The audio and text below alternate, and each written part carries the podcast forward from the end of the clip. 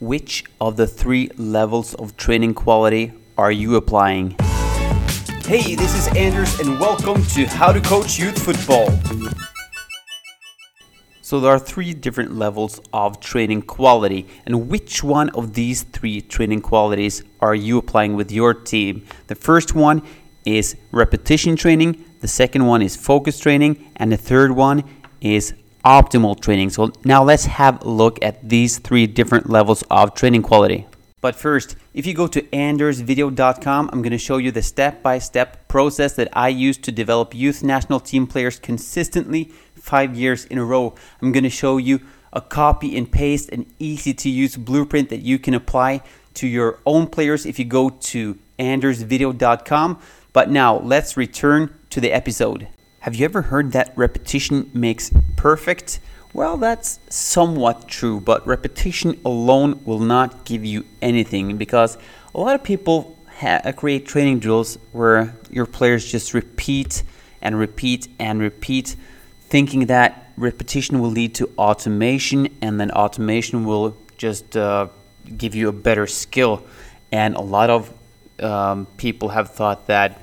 Um, drivers who have 20 years of experience driving a car is better than drivers with five years experience of driving a car or that doctors with 20 years of experience are better than do- doctors with five years experience. So there's this common myth that repetition and experience is um, the key to uh, skill development but that's not true at all. We know that um, a lot of the doctors that are only have five years of experience outperform the more experienced doctors, and the same with teachers and drivers. And we've seen this in all different kinds of domains because, and here's the main point you will not become better, you will not learn anything new from repeating what you already know. If you don't have that intent of improving, if you don't intentionally pursue improvement, you will not improve. So, automation and repetition alone, that's a dead end. That will not get you to where you want to be. You need something else. So, if you are doing repetition training, just repeating skills over and over and over again with their your players' brains shut off and they're just repeating and they're not appro- uh, trying to improve, they're not uh, being intentional with what, what they're doing, you're not you're, you're hurting your players' developments. So let's try to move from repetition training, which is the lowest level of training quality, to the next level of training quality, which is called focus training. So we take that repetition and we take that repetition into focus training as well because we do need repetition. You can't do something one time and then re- expect to be great. But now let's add something else. Let's add desirable difficulties. And desirable difficulties are exactly what they uh, sound like. They're difficulties that are desirable. So it's um, similar to mastery. You want to have challenges that are at the right level. You don't want easy challenges because that's just going to be boring, and you don't want too hard challenges because that's just going to get you frustrated. So desirable difficulties are um, you need to give your players the kind of tasks that where they have to put in their very best effort in order to be successful. So now you are repeating things at the right level of difficulty. So that's a sec, um, that's a step further. And then let's add narrow focus. So we don't want to practice the entire game of football. That's just too complex. You, you can't improve 12 different things in a 60 minute training session uh, you need to narrow it down. You want to improve one thing, thing or two or three things maybe.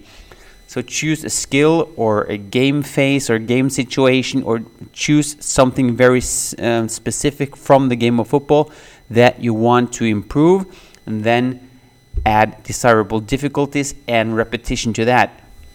And that's where, where you have focus training. So this could be um, a passing drill where you have um, some sort of desirable difficulties, and now you've just um, included the skill of passing the ball, or it could be shooting the goal, the ball, or it could be a game phase like uh, building out from the back. For for instance that's your narrow focus is building out from the back and desirable difficulties is uh, play uh, build out from the back against uh, three strikers and three midfielders.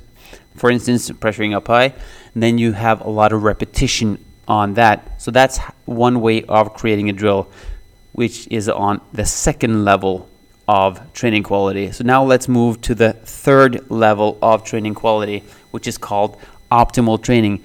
Now, optimal training does have repetition, it does have desirable difficulties, and it does have narrow focus. So it's similar to focus training, but with two additional elements.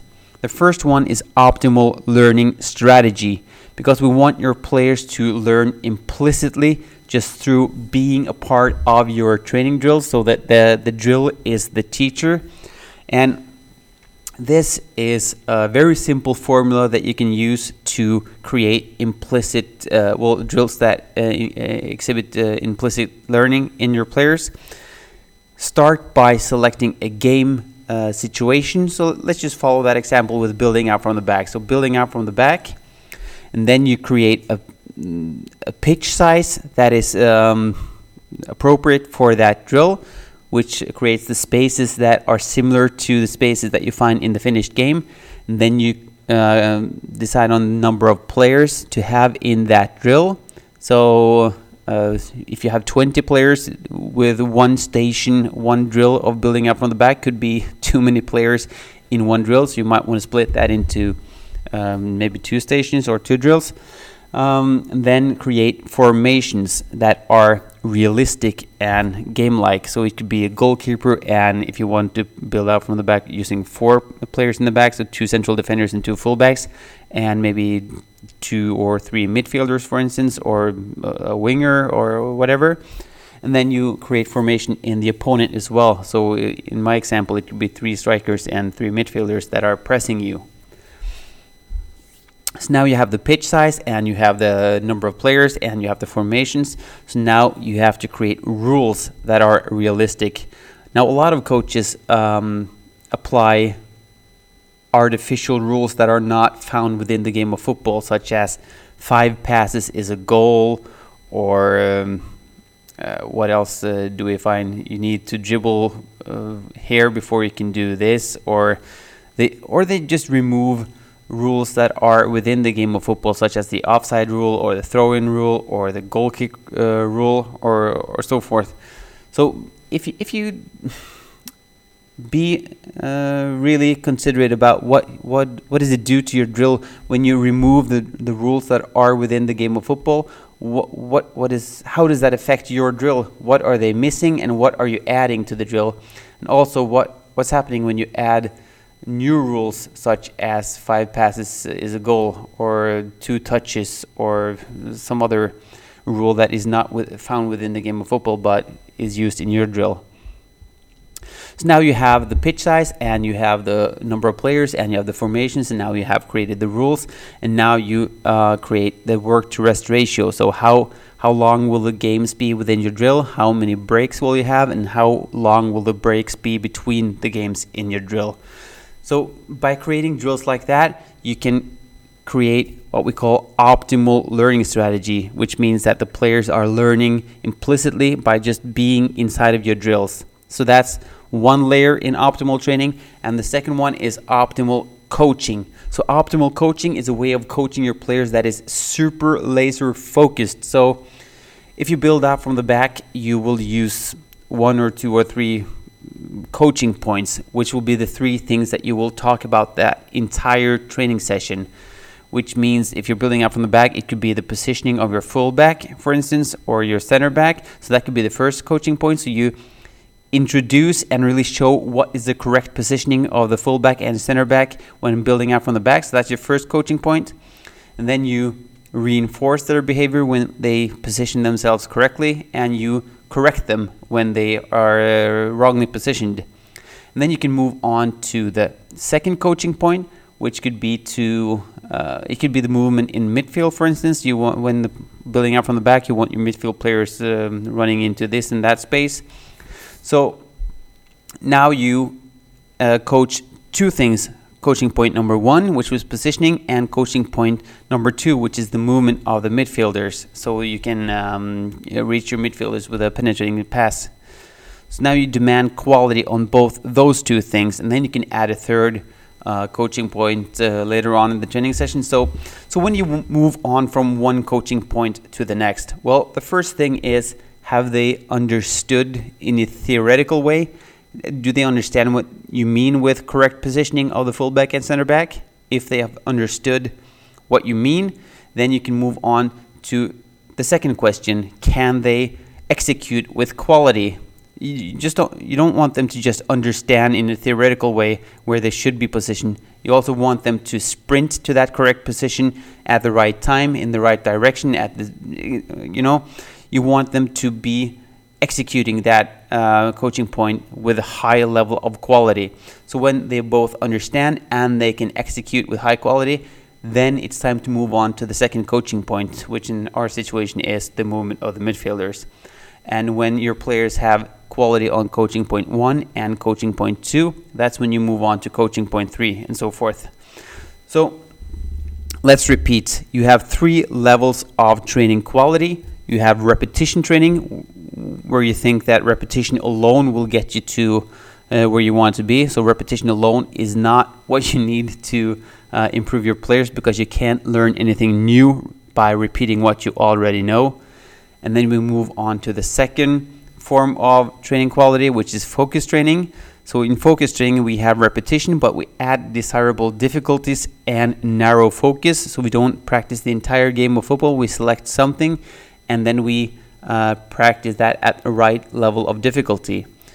And then we finally uh, move into the third and highest degree of training quality, which is optimal training where you have both repetition, you have desirable difficulties, and you have narrow focus. But in addition to that, you have optimal learning strategy and optimal coaching.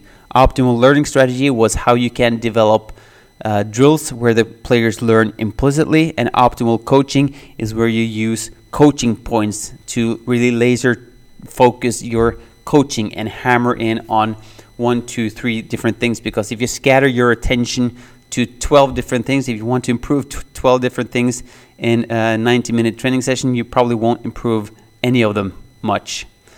So, if you feel like this episode was helpful to you, please subscribe to this podcast and rate and review this episode. And make sure to tune into next week's episode, which is going to be all about the learning process and how you can maximize the learning of every hour of your training sessions.